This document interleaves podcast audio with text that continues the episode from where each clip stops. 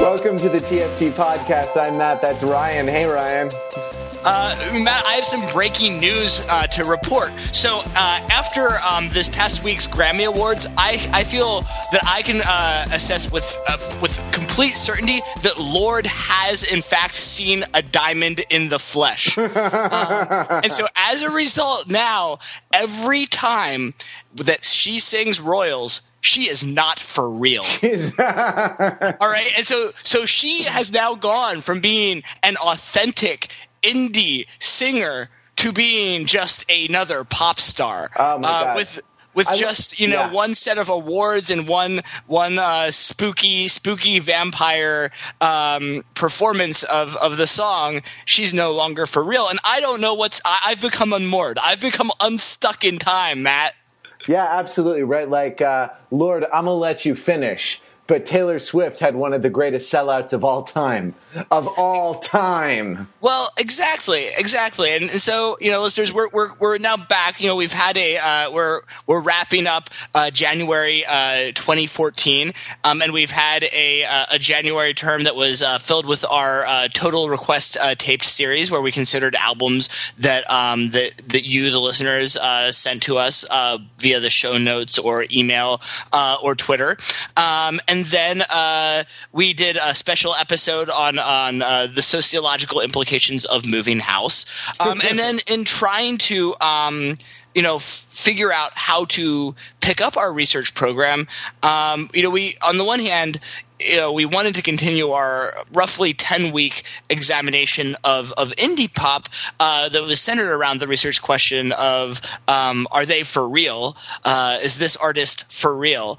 Um, but we we've we were struggling to find um, something to sink our, our teeth into, and so we're um, we're actually uh, pivoting to um, consider um, a, an album by a, a little album known uh, by the title of uh, "Baby One More Time" or "Dot Dot Dot Baby One More Time." Ellipsis. Um, ellipsis, baby, one more time. Ellipsis Baby One More Time uh, by, by Britney Spears uh, that uh, just turned 15 this month. Um, and in doing this, uh, we want to start. Um, and you know, I was joking about Lorde, but I think one thing that that you know, one of the themes uh, that really emerged during our like our ten week kind of indie pop, and you know, broadly defined on both of those uh, uh, semester or quarter, uh, was that you know it's that that in fact it's very hard to disentangle the indie and the pop, and that the the music that is the most popular right now um, does raise concerns about authenticity, agency, identity of the um, the artists, and so really, in order to understand kind of how that came to be and to get more purchase over some of the central questions that kind of are motivating the larger TFT uh, project, um, our, our, our goal is to, is to actually, you know, push back historically and kind of, you know, move some move to something where there aren't as isn't as much baggage about authenticity, right? So the question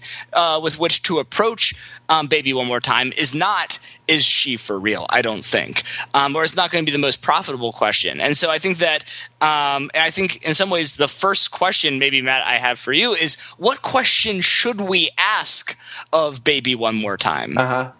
Uh, and what questions did you ask of it uh, and of yourself as you as you re-engaged with it? Uh, I assume it was re-engaging as opposed to a an, a, a first engagement. Are you kidding me? This Maybe that's the research question. I, uh, I, um, this was one of the first albums I pirated on our college's uh, in, intranet.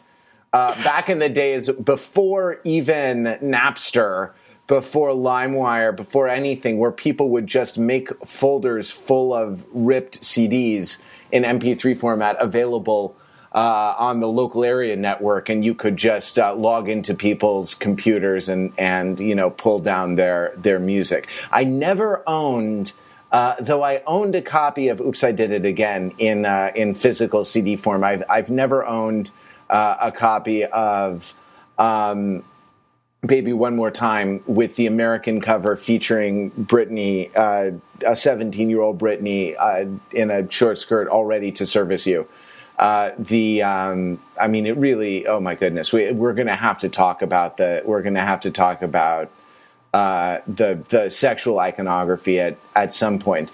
But oh, so here's the question that when I was re-listening to this album, which I have over the past week, like a, a lot, um, is that I had uh, the the question I had was really about influence, which was that if it's not if, we're not concerned with um, authenticity, if we're not concerned with sounding like me, you know, as an artist, if my concern is not sounding somehow authentic to myself, then what do I choose to sound like? That is to say, my my, my uh, art artistry is exercised in what do I appropriate, right?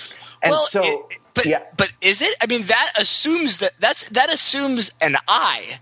Um, who is the I in that in that statement? I think that you know, I, I think that we go one step further. I think what part of you know, if you you look at the um, you know the credit songs to, you know to the album as a whole, um, you you see on any given song a team of, of writers. And there's uh, and we can talk about some of the specific um, songwriters and producers who really shaped this. But there's a really you know a tremendous um, team effect, and you know, two of the major kind of members of that team, um, you know, were were Max or Max Martin, um, and then a, uh, a songwriter um, and kind of record uh, record executive uh, and producer named Eric Foster White. Um, and those are two of the names you see throughout. So once you get to this um, and we've talked a little bit. We've, we've encountered a few albums in our last kind of semester that were there was a lot of team writing. Um, you know, the Beyonce record uh, and the um, the Miley Cyrus record uh, are, are are two um, two that come to mind. Um, but I, I think this is is striking, especially because this is the really the first album of an unknown artist. Um, how do we how do we even what is the unit of analysis right? I, I, mean is it is it fair to kind of ascribe as much agency as as as you did in saying who do I choose to be influenced by? Or is or do we even have to go one step more meta and say and, try to fix a different referent. Like, yeah, you know, where- I, what, what, I was thinking when I said who do I choose to be influenced by, I was actually thinking of like the people who I consider to be the authors of the song. Okay, I suppose okay, are, the, great. are songwriters and producers. I mean, there is a machine like uh, or a, a, a, person or group of, of people making choices at some you know, at right. some level, and also you know putting the song, p- picking the songs on the album yeah. because doubtlessly there were more recorded than ended up on the album, and sequencing them yeah, uh, yeah, in a particular way, and there are aesthetic choices being made uh, along that chain. So yeah, I wasn't talking about Britney Spears as though she is the the author of the album. No, though I, but I wanted to clarify that because even even knowing that you know the a bit you know, even though there's a lot of kind of savviness out there about how pop music is produced, I think a lot of discourse around pop music still um, ascribes a lot of agency to the performer. Um, and so, yeah, I, so I guess that, you know, in terms of the, I guess getting back to your original question um, of this kind of multi. Well, I want I mean, you've sort of yeah. you've sort of gone into a tangent that I think we could delve delve into a little bit, which is like, yeah, we've talked about like the producer role. Um, I, here's a thought experiment, right? Like, or or here's a here's a claim I'm going to make anyway that that you know seems to give lie to the, to uh, certain of the assumptions behind what we're saying. No one, um, no one uh, uh, shits on an actress for having a director, right?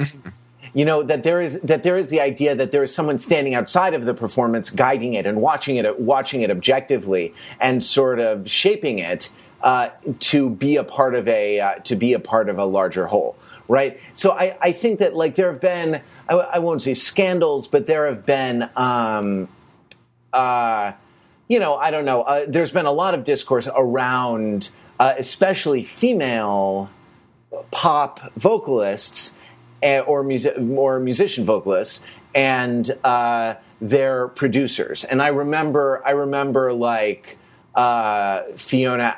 I remember when Fiona Apple released Tidal, and I mean when who released it, right? When when the label released Fiona Apple's Tidal, or, or when rela- when uh, the label released an album called Tidal credited to Fiona Apple. I mean, right, like with, right. with whom with whom Fiona Apple is the most visibly associated artist, right? And there were there were a couple of articles I, that I seem to recall in in the music press I was aware of at the time that was like, oh my god, this angsty you know, 19 year old piano player had a producer, so it wasn't all her after all, right? Like she didn't spring fully formed like Athena from the head of Zeus.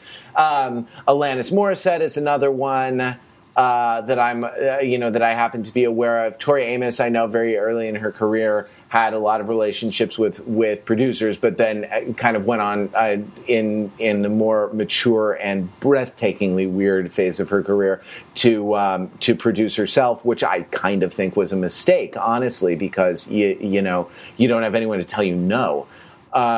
Like I, I, I wonder if there I wonder if there is some kind of some kind of politically retrograde assumption encoded uh, right encoded in the idea that well of course we know that all these men are are the real authors of the album. That and i'm not i'm not throwing that at you as though you've said that. I i, I really i want to sort of delve into i want to open up our our assumptions about these things and see see what we can discover about them. Well, yeah, yeah. Well, I think that I mean I think that this is maybe getting a little bit at where we um, are because I think that you know what's different with all of the artists that you just mentioned is that they are instrumentalist vocalists, right? And um, to some extent, also like to I think all all of them are presented in some way as singer songwriters, right? Singer songwriter instrumentalists.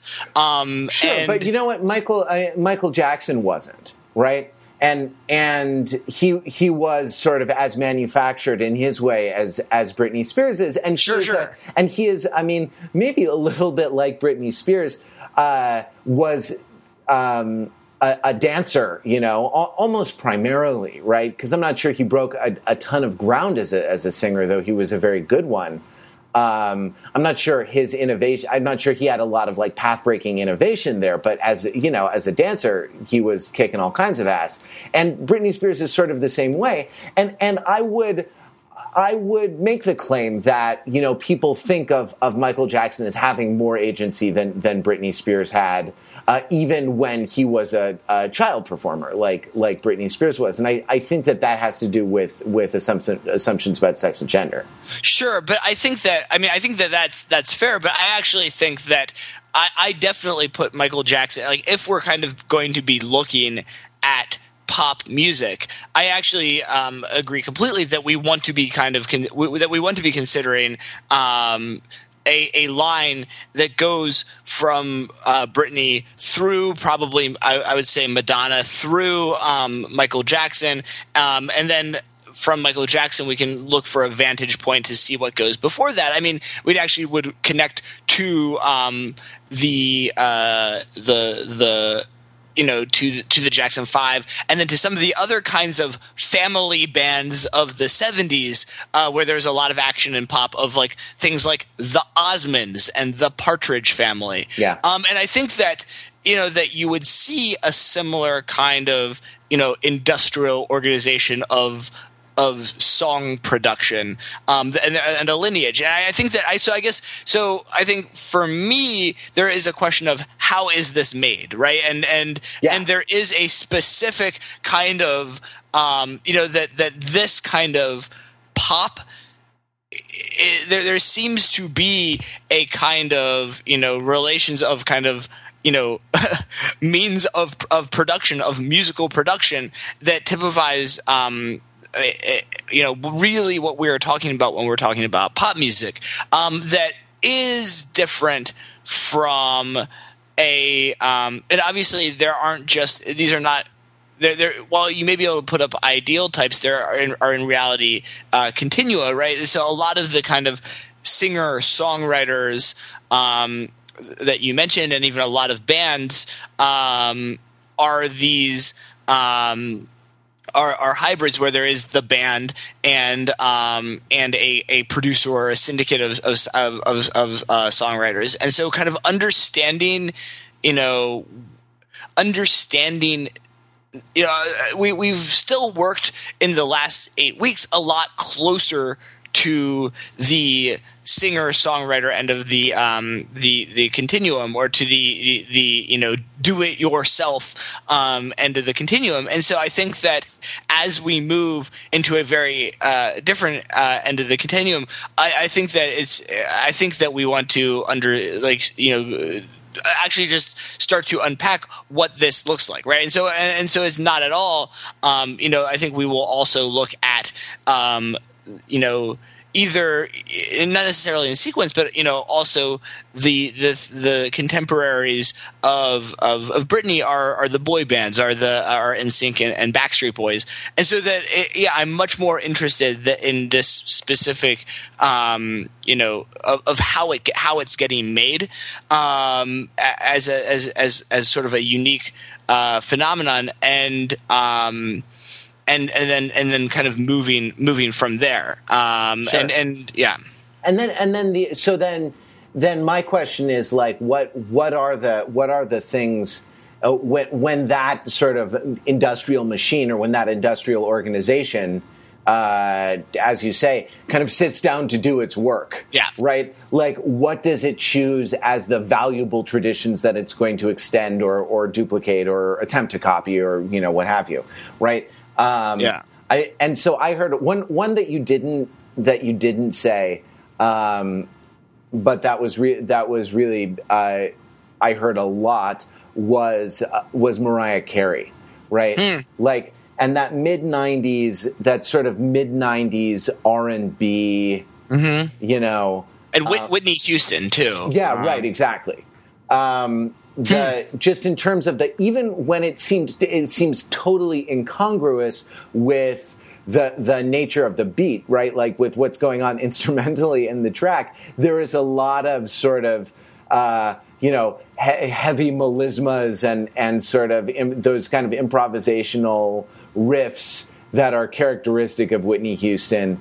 Uh, and uh, and Mariah Carey's sort of singing virtuosity, uh, right that that seem to be thrown in uh, that seem to be thrown in a lot. Michael Jackson was another one that I that I thought of a lot. There wasn't a lot, honestly. There wasn't a ton on the record that reminded me of Madonna.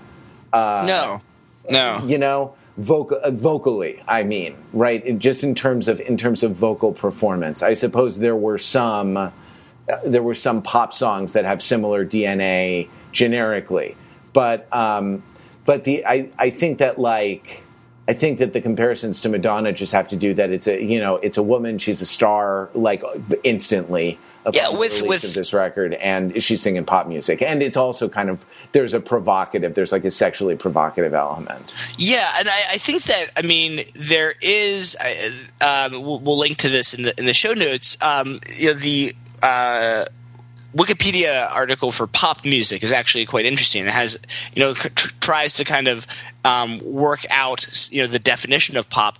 And one of the things that you know that is is, is quoted, I think, to a, um, crit- a critic attributed to a critic named Simon Frith, um, is that.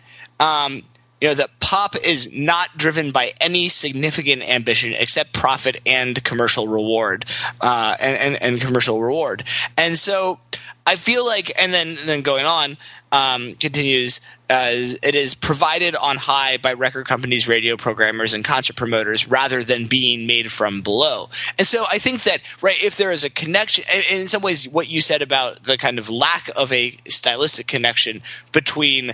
Um, you know, Britney and Madonna makes sense because it's it, again the influence is is rather than strictly speaking, you know, in a a, a kind of um, you know a progression of, of influence or a, a, there's not necessarily there need not be a, a line right? That if if these decisions are make, made at some kind point of the intersection of kind of you know artistic creation and and business decision there's going to be a lot more of you know influence based you know based on what is popular, what is what is selling, what is doing well.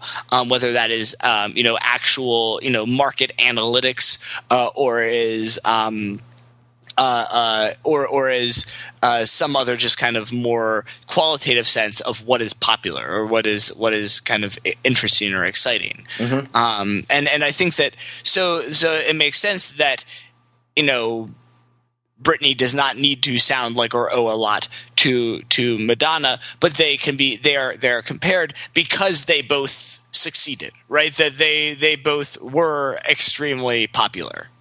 Um, and and and and and were extremely commercially successful. I guess, yeah, sure. Is, is to put it. Yeah, this. I mean, this album was what one one of the. I mean, I in reading all the Wikipedia uh, articles around this issue, it was you know double platinum in America in within a month or something like that, and it still is like one of the the biggest or the biggest uh, debut album from a, a female teen, teen, female solo act. Or I think it's the like largest uh, by a teen a teen female solo act. I mean, right now, I mean the the number that I see uh, on U.S. sales are 14 million uh, units, um, and and worldwide.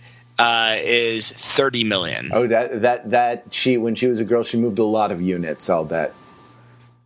Um, I'm just going to let that one ride. Um, no, but I, I think that. Um, so I, I, think that. So then I guess in so let's see what else um, is there to say about this. So I guess I think the other thing that's like. Um, well, what do we? So it, this uh, the thing. The, the interesting question for me here is what do we mean when we say indie pop? That's for another another podcast. But if this is pop, I mean, what what gets evacuated, right, to make it, you know, to make it indie pop?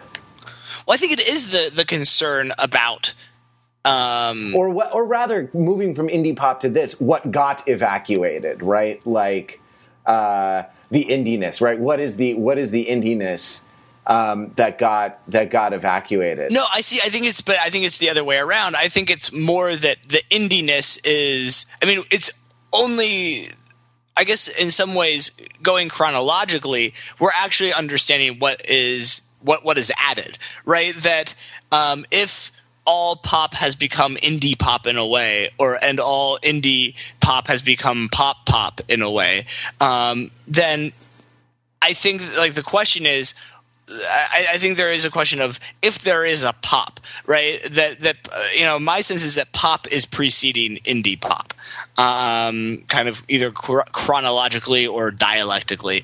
Um, sure, and, and, then, then rather than something gets infused, and indiness is infused into it rather than rather than a commercialism taken away. Yeah, yeah, I think that's I think that's right. This also, uh, I mean, this this album was right at a tipping point with the sort of fragmentation of media, the the internet driven fragmentation of media, and the the Napsterization of the music industry. Right, like this was one of the last moments when it was still possible to uh, to have these kinds of sales.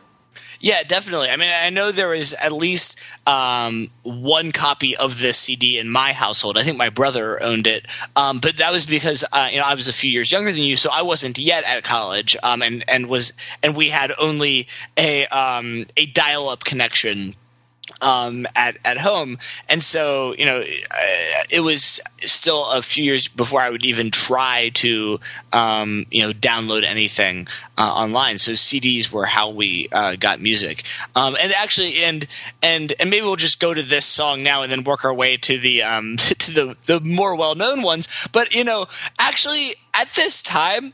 Um, you know, we, we can laugh at a song like uh, a song title like uh, "Email My Heart," but at this time, emailing anything was a really a laborious process. it would take forever to upload your heart to email. Especially like there's one uh, line where she mentions um, attaching a photograph, and that's days. I mean, that is days. Like you would be better served carrier pigeoning my heart. Like um, it would get there there sooner. You'd get a much higher re- resolution photo. Um, yes, right. Rather than sending it via your, you know, 14.4 kilobps uh, uh, modem on, on AOL, right? Right. You've got organs. I mean, is there is there anything else going on in email my heart other than it being, you know, an attempt to um, you know, towards towards kind of relevance and you know, say, well, um, you know this is this is what's happening right now uh, or uh, you know is and i think this is a question i have maybe more broadly for a lot of the non-single cuts on on this album. Um, but i think this one in particular because i think that when you I, I, know when i was looking over the um, the the track listing, I kind of giggled when I saw this. I hadn't even really remembered it because uh-huh. it's the second to last album, uh, uh second to last song on the album. So, is there is there anything here, or is this entirely a, just a, a, like a throwaway kind of time capsule, um, uh, almost novelty song? Well, I I like just looking at the lyrics a little bit. A couple things. Um, uh, are interesting to me here in the lyrics. Like one is that uh, like uh, in the second line uh, after you you know after the breakup, like she checks the scene, the screen to see if you're okay. Right, that the the idea that the that the relationship is sort of mediated through technology. I suppose it's not all that different from waiting by the phone right? Hmm. But like, so you're saying, yeah. So this is actually a this is this is like a descendant of uh, of Blondie, right? Of waiting by the telephone. yeah, sure. I mean, uh, but what's the? I, I wonder if there's a difference, uh, really, between like waiting by the telephone and like looking looking at a screen. I, I think it's sure like, when you're looking at the screen, you might accidentally start watching, looking at porn. uh, when you're waiting by the telephone, uh, that's not going to happen. Looking at yeah, looking at tiny bad resolution, grainy still images of pornography because this was before ubiquitous broadband, really, or any broadband penetration. So penetrate, never mind. The um, uh, but the the like the the sort of compulsive checking of a of an electronic device, you know, for uh, for social reasons, right, is an interesting um, is an interesting thing to me here. But it's more, I mean, it's more a sort of anthropological curiosity that, right, like I can't think of a lot of.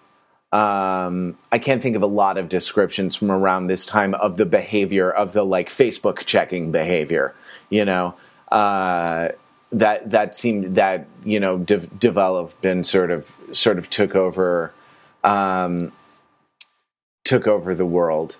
Uh, yeah, well, it is, it is interesting because is that even in the second um, verse, is it talk about opening this letter that I've sent you.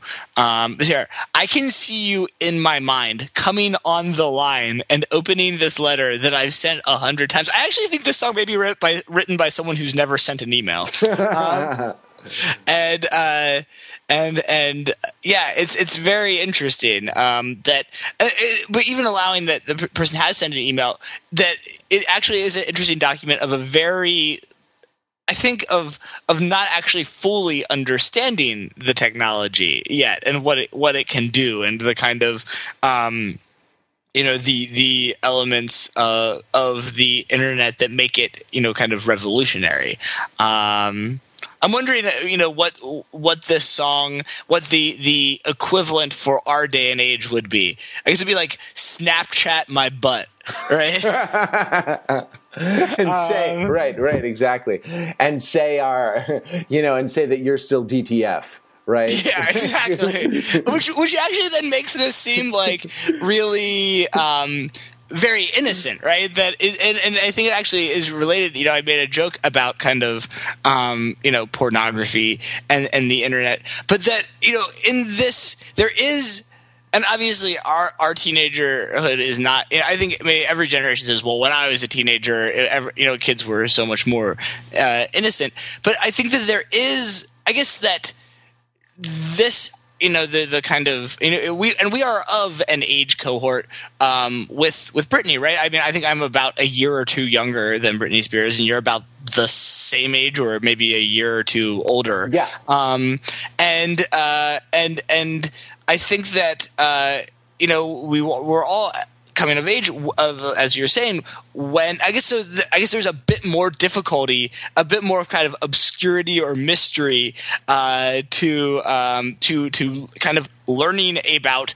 sex um, then I- I you know, immediately after that. As soon as as br- uh, broadband internet uh, kind of came through um, it was kind of transformative right? Oh God, when when you when the the uh, the most depraved acts of sexual theater known to man, to borrow uh, to borrow a line from Al Pacino in The Devil's Advocate, um, right? Just arrive unbidden in your inbox, no matter what you do.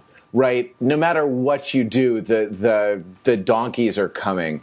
Uh, in into your spam filter. And I'm so glad that that with that sort of ubiquitous uh, explicit sexual imagery, I'm so glad that I don't have to like withstand puberty while while that's happening at the same time. You know? Well, yeah, and and it does give like so much of this album um, a tremendous amount of innocence, and you know that a lot of the you know the lyrics, in addition to just emailing my heart, I mean all of the the sentiments uh, that are j- at least at the surface level of um, of of I'm th- of thinking about you. I will still love you. I will be there. Um, born to make you happy. Though, though, can, I, Um, can I say that this song and sometimes like make me really think that Britney is a terrible girlfriend, right? Like, uh, I, I don't know, like. Um, Every time you come too close, I, I look away. Like sometimes I run, sometimes I hide, sometimes I'm scared. Sometimes I'm scared of you. Um, uh, you know, I I I don't want to be so shy. Every time that I'm alone, I wonder why. Hope that you will wait for me. Um, like I, I don't wonder why she's alone. She sounds annoying and needy and Well, and I, though I think that there's there's something even more that I read in this, and even in and in Born uh, to Make You Happy, is I also see this.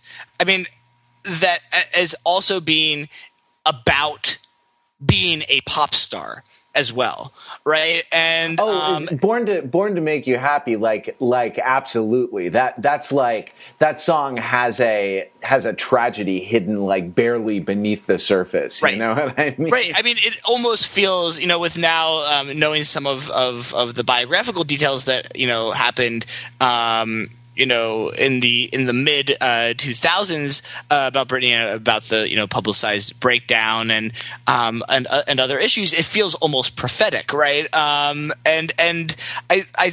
But I think that there is that, and I, even um, in sometimes too, like that, um, this kind of uncertainty, right? I mean, so another, I mean, just thinking about either, um, you know, you can tell you tell me that you're in love with me, um, like you can't take your pretty eyes away from me.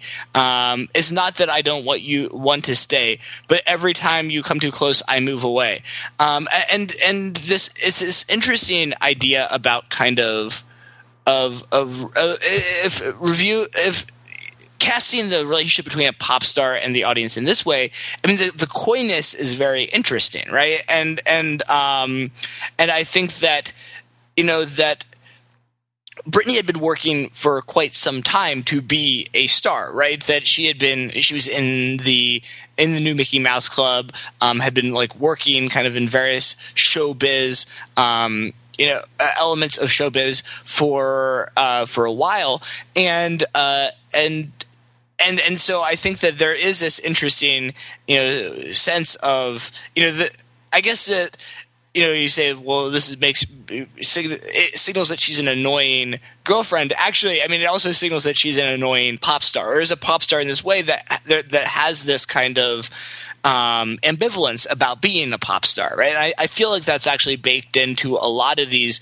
songs, right? And that you know there is, and especially on this album, it is really interesting because there is this, you know, on the one hand, doing what it takes to succeed, and whether that is kind of playing and you know performing um, certain identities as certain, um, especially kind of uh, uh, sexual identities. Uh, you know, whether it's uh, like on the album art, as you say, or um, in the um, in the in the the video for uh, "Baby One More Time" in the schoolgirl uh, outfit, but at the same time wanting, you know, having this desire to um, run away. And so, I think that even though we kind of talk about this being assembled by committee or assembled by team, you still at the same time see you know in the where all of this comes together is where you actually do see the artistic agency. Um, and, it, and it's saying kind of something really interesting about um, teenagehood at this precise moment at this kind of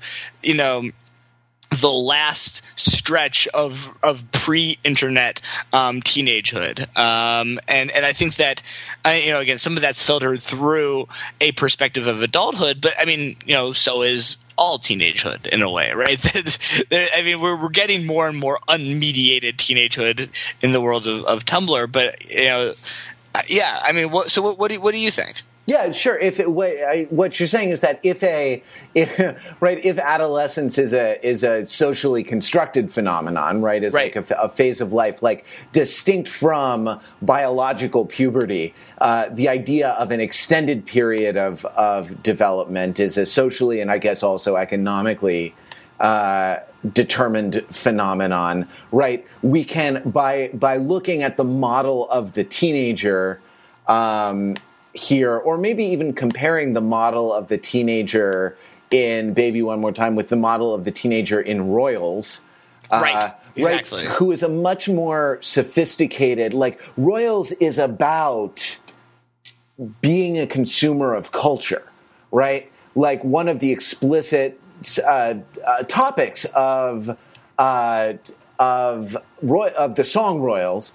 Um, sorry, I'm in Pure Heroine when, when I, w- I was talking about the whole album uh, before. But like of the song Royals, one of the, the explicit topics is, you know, uh, trying to exercise discernment uh, mm-hmm. in the mm-hmm. face of a lot of dis- disparate kinds of media production, of cultural production, and uh, uh, different media and different media images, right? Like exactly, and that's that's not you know and and the lyrics on "Baby One More Time" are are nowhere near that level of of sophistication and of sort of meta engagement with um, you know with the stuff of of pop music. It really is sort of like.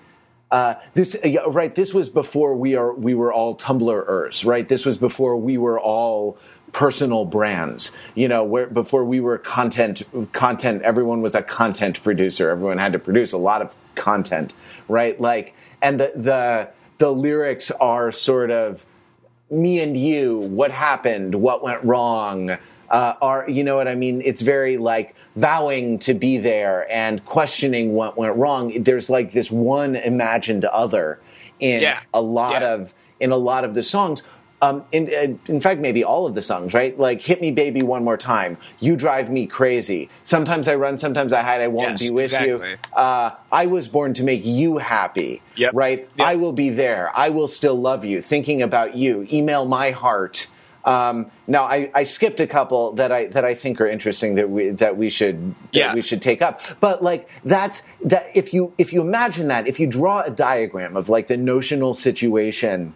Uh, of those songs, right? There's like one circle that's Britney, one circle that's the notional other, and then a line between them, right? And and maybe the line is sort of mediated by an email in the case of email my heart. If you draw a diagram of what's going on in Royals, it would look like a kaleidoscope.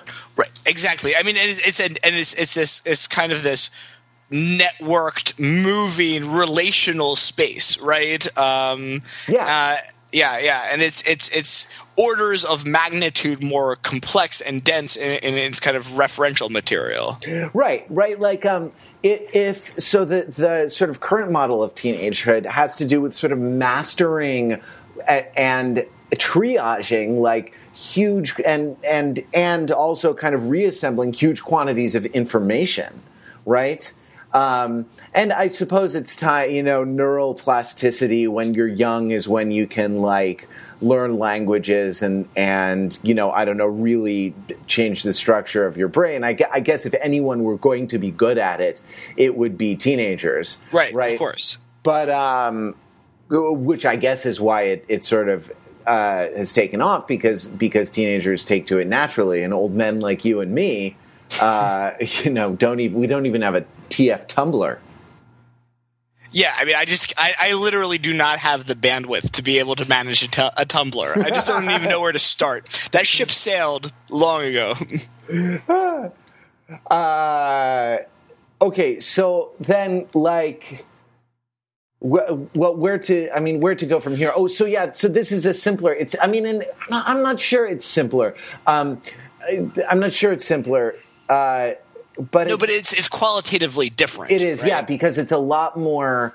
Um, it's a lot more concerned with the experiences of the self, uh, right, and and one's feelings as sort of entities that one doesn't necessarily have control uh, over, and it's not necessarily about sort of composing. It's not. It's not about what I'm going to reblog, right? It's not about sort of associating myself through. Uh, uh, through bricolage or through reference, right, with things. It's about really delving into, you know, uh, really delving into my experience, what I think, uh, what I feel, and you know the the interpersonal experience between the me and the you, right? And as that's as as we figure out this, you know, as you know, as teenagers, we figure out this um, this romance thing. So in, and and yeah. that that has a certain quality of authenticity to it. Mm-hmm. In fact, you could say that in a way, Baby One More Time is more authentic than Royals because its no its notional concerns have to do are a lot more are a lot more personal right and and don't mm-hmm. have to do with with navigating a media landscape but rather have to do with organizing with a kind of internal organization of thoughts and feelings. I mean, it's very interesting, right? So, on the one hand, in Royals, you have a very personal navigation of a media landscape. Yeah, just and, to be clear, I, I didn't mean the thing I said. I was saying. No, no, no, no but it is. No, but there's something there that right that, that that I think there is something to be said for what authentic, you know, that authenticity in our day and age often means a, like the kind of engaging and re like you say engaging in bricolage of kind of mass produced pieces of culture right? And kind of reassembling through um, through deconstruction and reconstruction um, if there is to be any authenticity at all or any attempt at authenticity. And here there is kind of corporately mass produced individuality, right? right There's I mean, a perspective even... that is kind of assembled. That that that there is, in fact, many pieces that are you know things that are that are actually are possibly more complex and more multifaceted than one would um, than, than it appears that are kind of put into a um, a, a, a much more a reified eye, right? And so so there actually are opposite at some point, um, and and and you know we just kind of chose this as our next step from from now, right? We kind of spun the dial back to you know 15 years um, somewhat arbitrarily um, and so understanding how and when this shifts um, in in and and and the extent to which this kind of you know in the, the, different ways of making the pop sausage, right? Yeah, uh, I mean, I even I even want to sort of drill into the term mass produced because yeah. it, has got to mean something different now.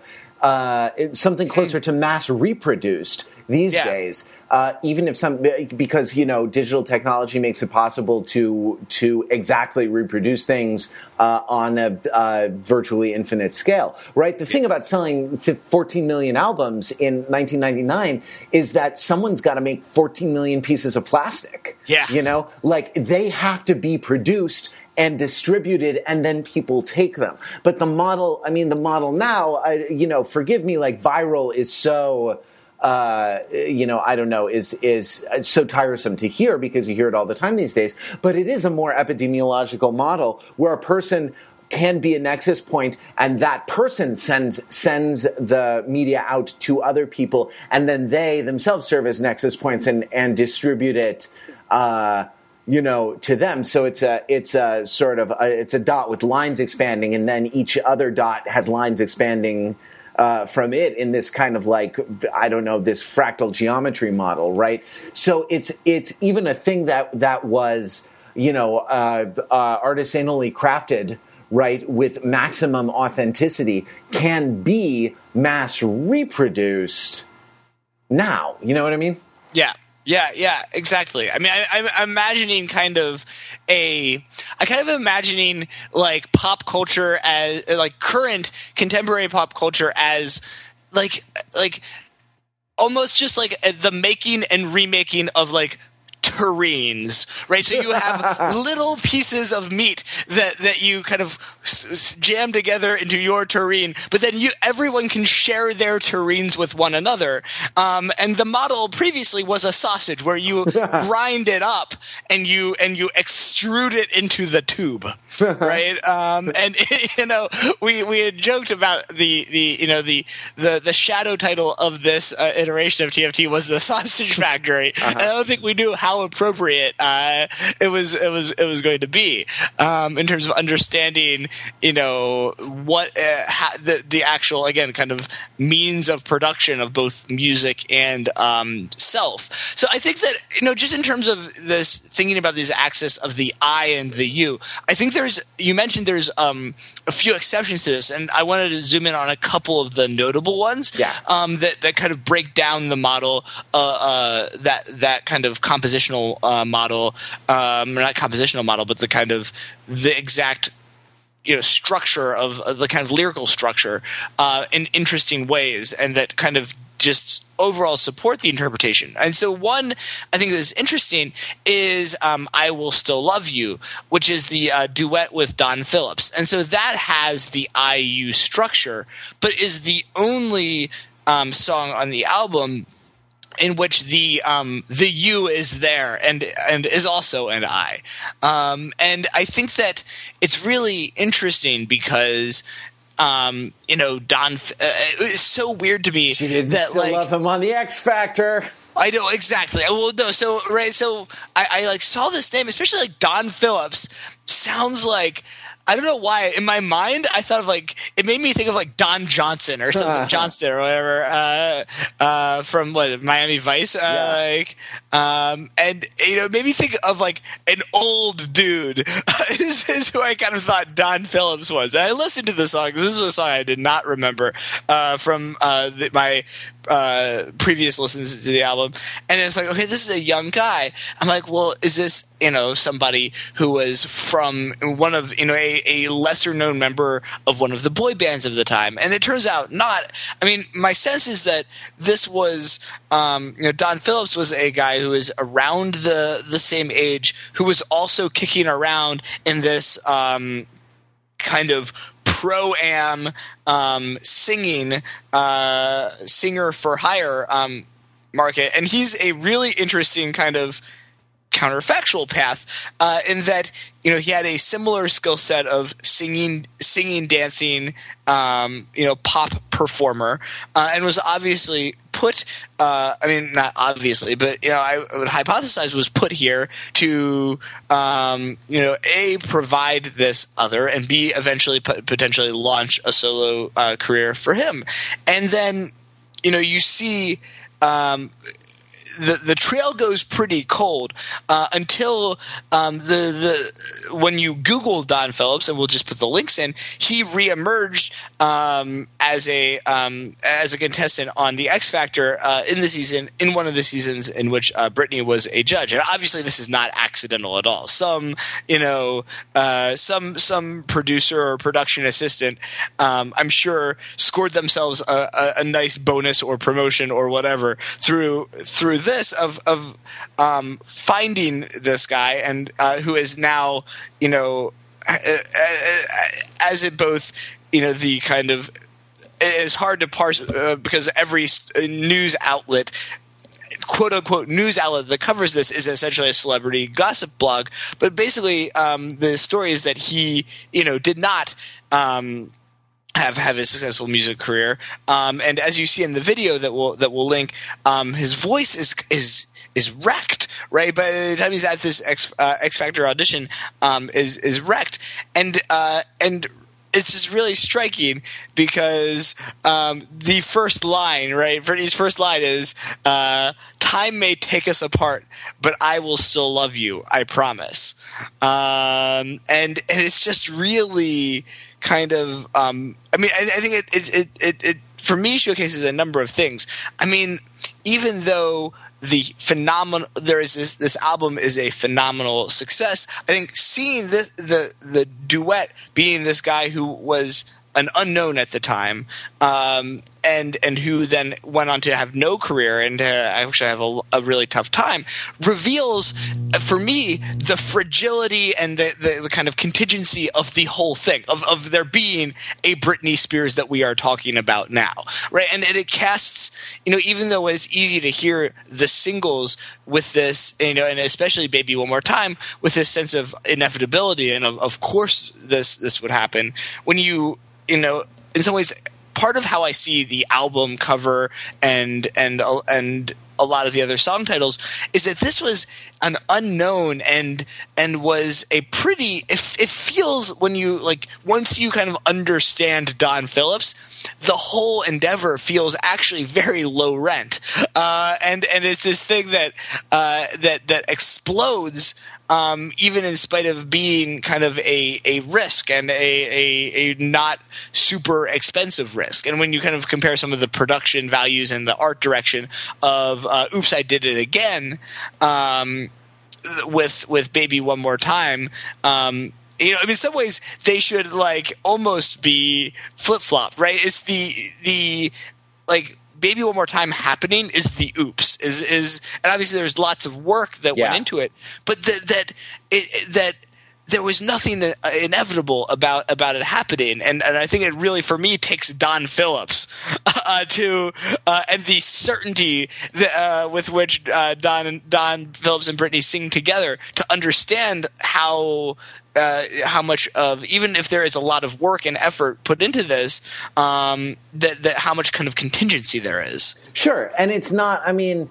Th- think about it like there are not it's not just Don Phillips who was really bad in that X Factor audition, right? Like, Terrible. There are a bunch of very very talented people, right, who are mm-hmm. hi- who are highly skilled who just don't get uh, who just don't get, uh, you know, national or international attention, uh, though they absolutely could. You know, right? But this is Don Phillips is someone who um, was in who, the again, same pool, was in the same probably. Not, not only was on the same pool, like you know, literally, you know, performed on a uh, CD that is, uh, you know, of which um, 30 million people had piece you know had, had his voice yeah, on a exactly. piece of plastic right? That so for so it's not even the he's not he's a, he's different from you know someone who never makes it. Is that you know Don Phillips is both everywhere and invisible, right? That, that there are 30 million Don Phillipses um, around the world um, now. Some in, I, I, presume, in landfills and in uh, in used CD stores and in in, in, in basements. Um, but that, that there's still a lot of there's a tremendous amount of Don Phillips out there in the world, and yet he's he's hidden in plain sight. that I know about. Um, yeah, and yeah, so I think I just found that to be really um, fascinating. And again, it, it, it's it's it's called to attention because. Um, you know because because the duet is such a strong break from the structure of all the other songs that it's ultimately much more of a dialogue with the audience and so i think that that actually having a duet um, and having it not be like a duet with Justin Timberlake, right? It'd be one thing, you know, in our minds, you know, uh, I, I feel like for all but the, I bet many people would even like assume if you sort of like did a, multiple choice question and say, who did Britney Spears do a duet with on her first album, and you did like a multiple choice. Ah. Um, I, I feel Michael like Jackson, Justin Timberlake, Don, Don Phillips. Phillips, you know, and then two more. Yeah. um, that only I mean only the really really diehards would get that right. Uh, it would be kind of bimodal, right? There would be the people who either through context clues or memory would get Don Phillips, and then there'd be another mode or at like Justin Timberlake. You know, if you really ask this question without, um, you know, of, of like in a man man on the street uh, um, kind of uh, method, and and that you know we we kind of write in.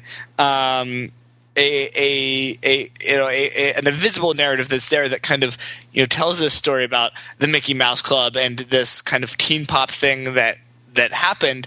Um, but you know, again, the fact that this song was recorded with this unknown.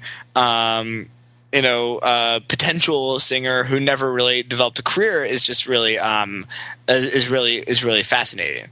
Um, so that's I, I don't know. Any any other any other Don Phillips uh, reactions uh, uh, on your on your side? I think it's the name Don, right? Like Donald Glover goes by Donald.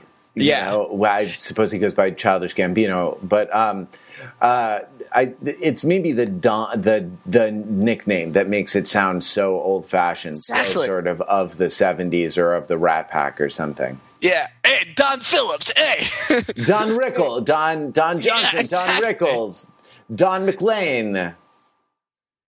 Yeah, it's it seems it seems off um, in in some way or another.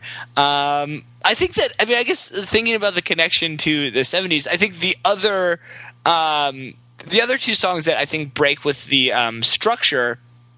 Uh, that I think are interesting uh, are "The Beat Goes On," which is the um, Sonny and Cher cover Right. that kind of connects this um, to you know to something. I think, and we could talk about that. And then also "Soda Pop." Oh, good. I was I was ho- I was hoping we wouldn't neglect to talk about to talk about soda pop.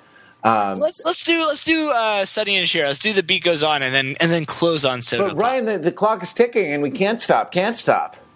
Yeah, it, it is. Um, well, then maybe maybe we'll go to "Soda Pop." All right. No, so no, it's, it's it's okay to go to the beat goes on, but I just uh, from from my Wikipedia research, I learned that this album was actually produced in two distinct phases. One was stateside production, Got it. uh, and then the other was going to Sweden and, and Max Martin, Max Martin and that crew.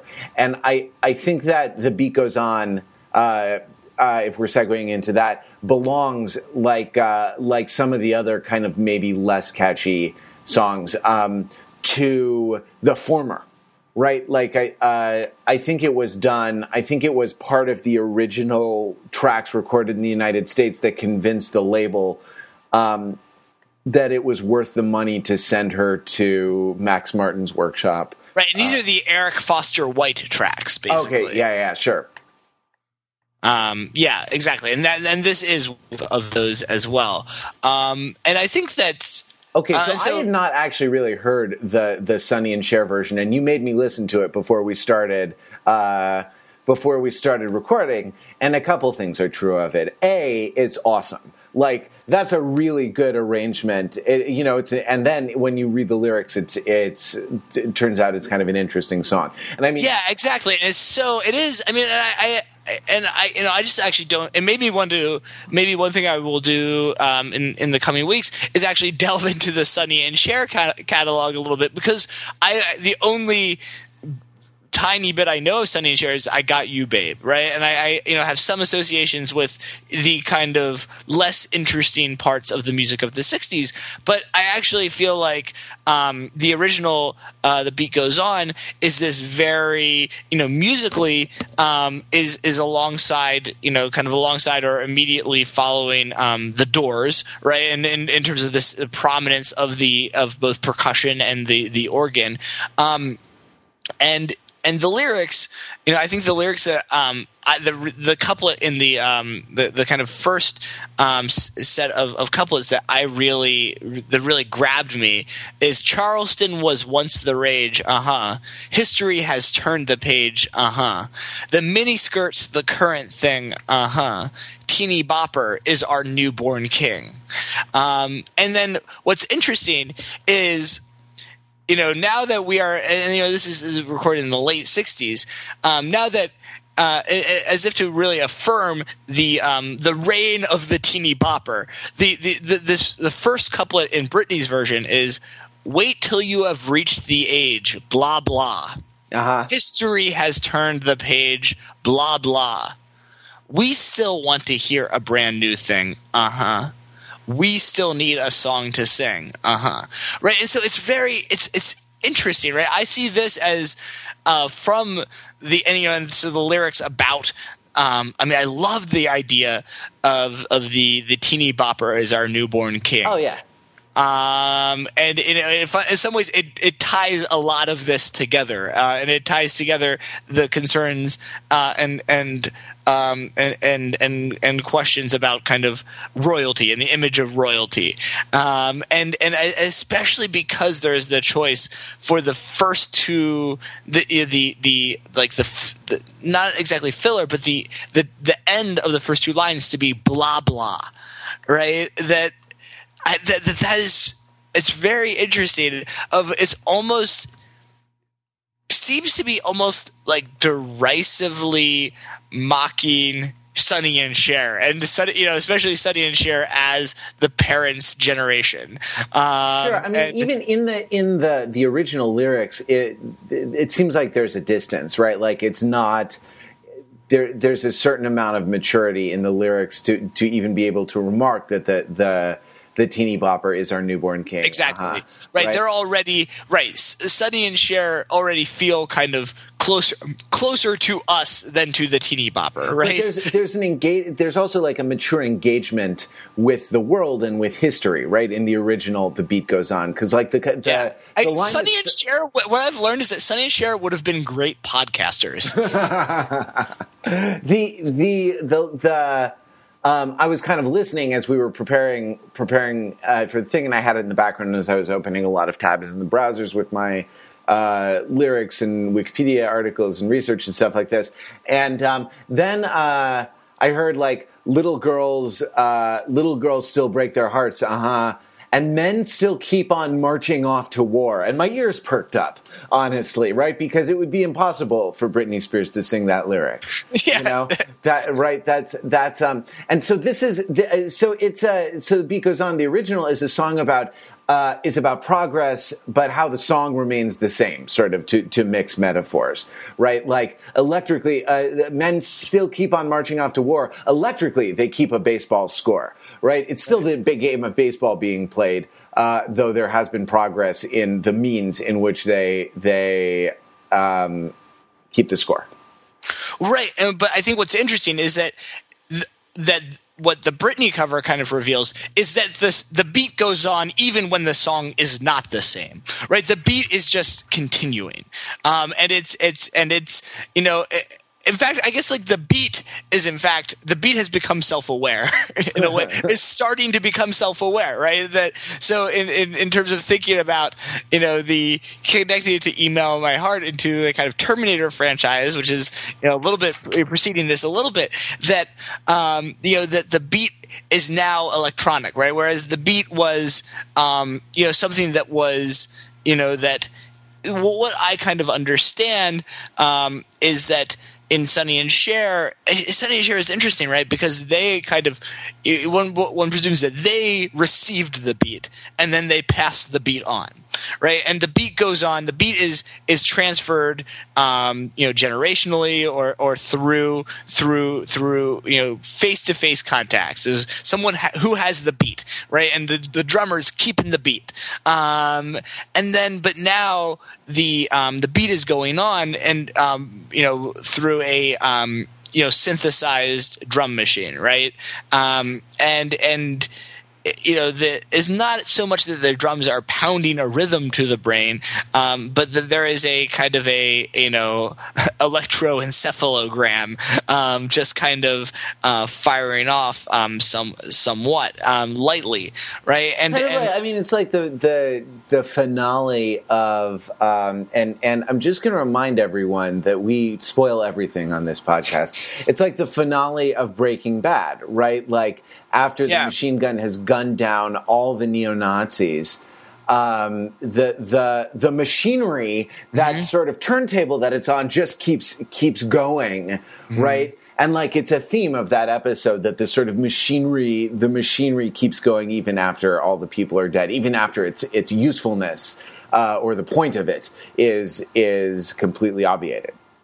Yeah, exactly. And I think that that's really and that's that's striking. I just I think that there is something really interesting in the choice of this song as a cover and in the ways in which it's changed because like the ways in which it is changed um are are deliberate and um and it, it and and it sort of says that yes the beat goes on but this is the way in which it will go on um and the you know again it seems to me uh, like you know um you know, stay tuned now from from like for an announcement uh, from your uh, newborn teeny bopper king. Yeah. right. You know, it's the it's the it's the state of the teeny bopper union is basically being delivered. So there's there's there is an irony um, finally in in the the the wish like we we want to hear a brand new thing. Given that the point of the the lyrics of the beat goes on is um, that it's uh, there is no brand new thing, right? Like Exactly. you know, the the beat goes on actually sort of refers to something that stays constant. Uh, something that stays constant, where you get the, the sense that in the cover, the beat is is sort of incessant and intolerable, and and you know we we want to break free of it somehow.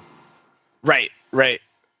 Well, and so um, you know, I think in terms of is now to kind of connect us to the great stretch of of history uh, is uh, you know in some ways if the beat is going on forever, the thing that um, i- you know that has a ticking clock uh, uh, a uh, attached to it is the fizz and pop of the soda pop.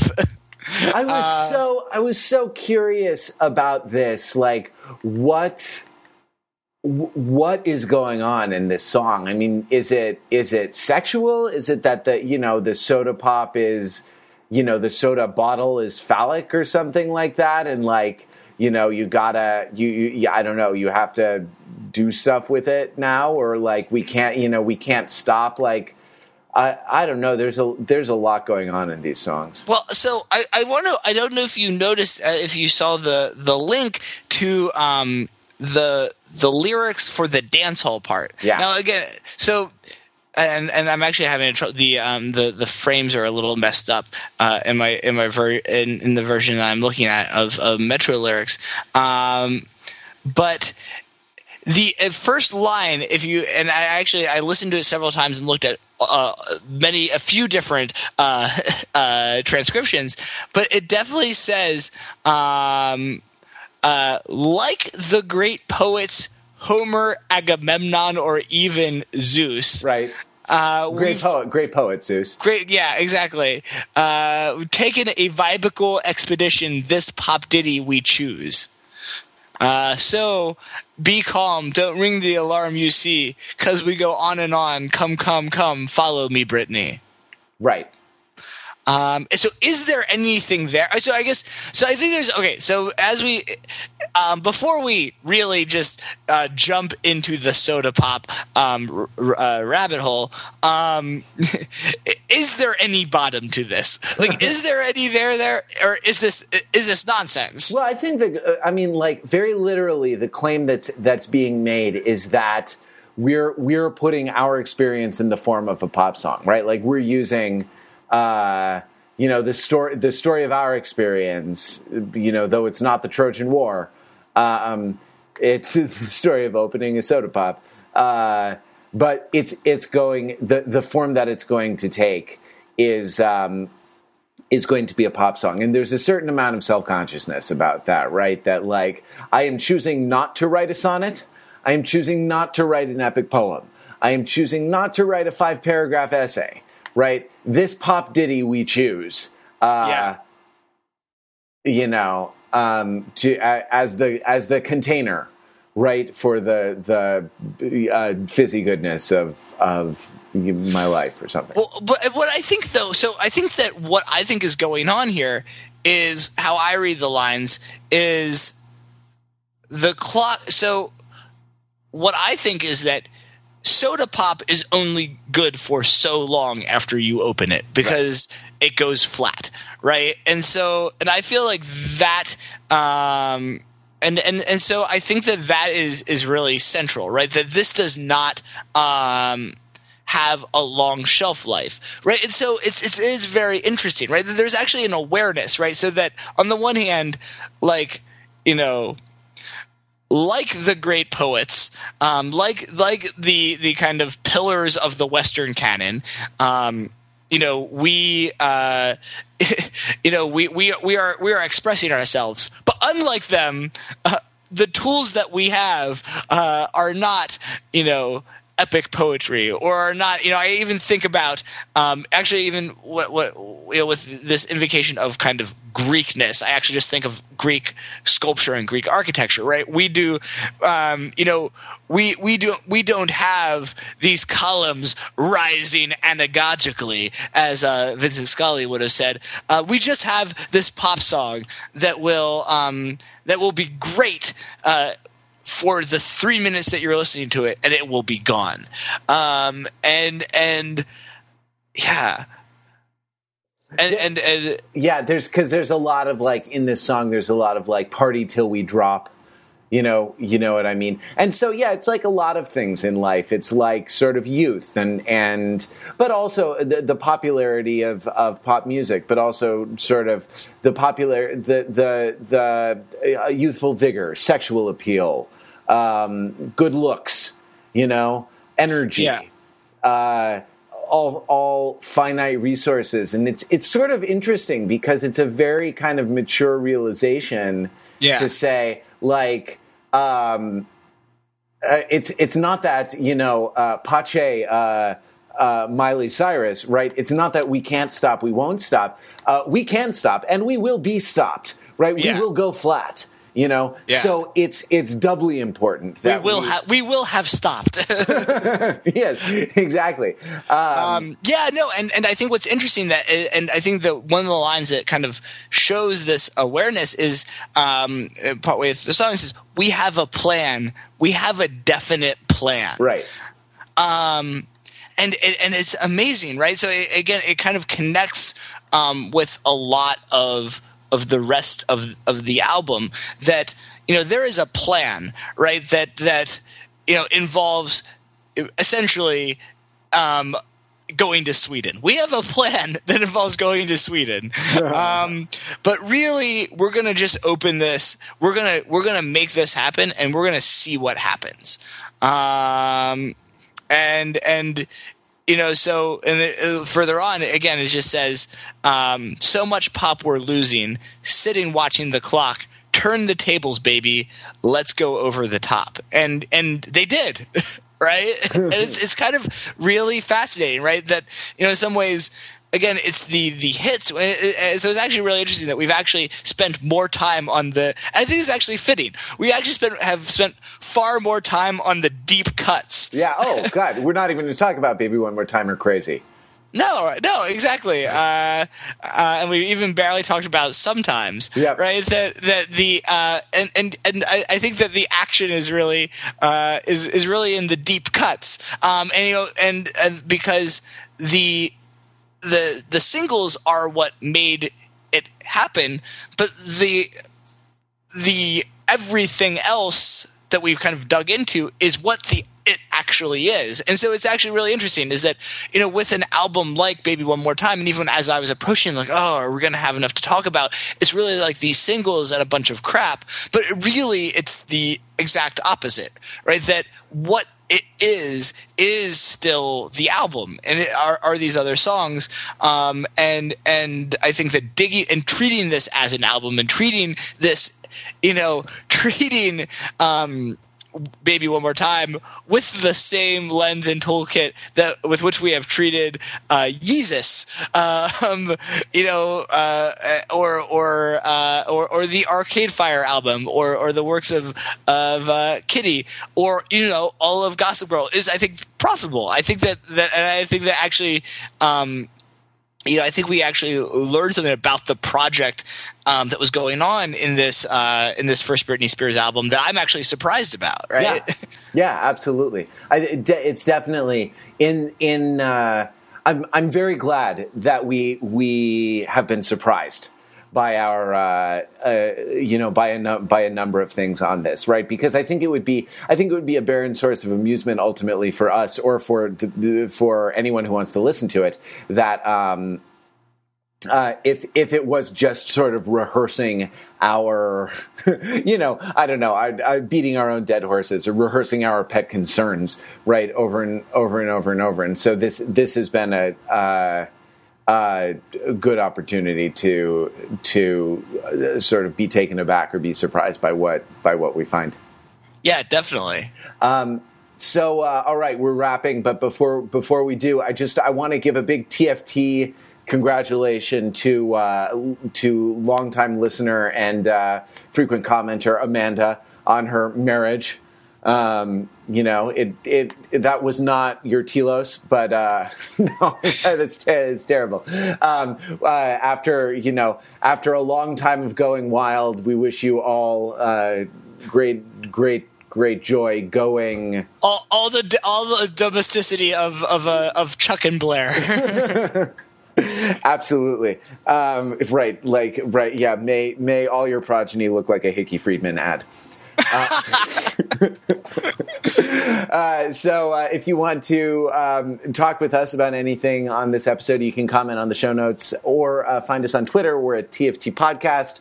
Uh, we've become pretty active on Twitter and really, really, really enjoy it. So, follow us and, and uh, hit us up there, and we will reply to you. Um, thank you very much, Ryan, for a great episode. And uh, thank you for listening. We'll be back next week.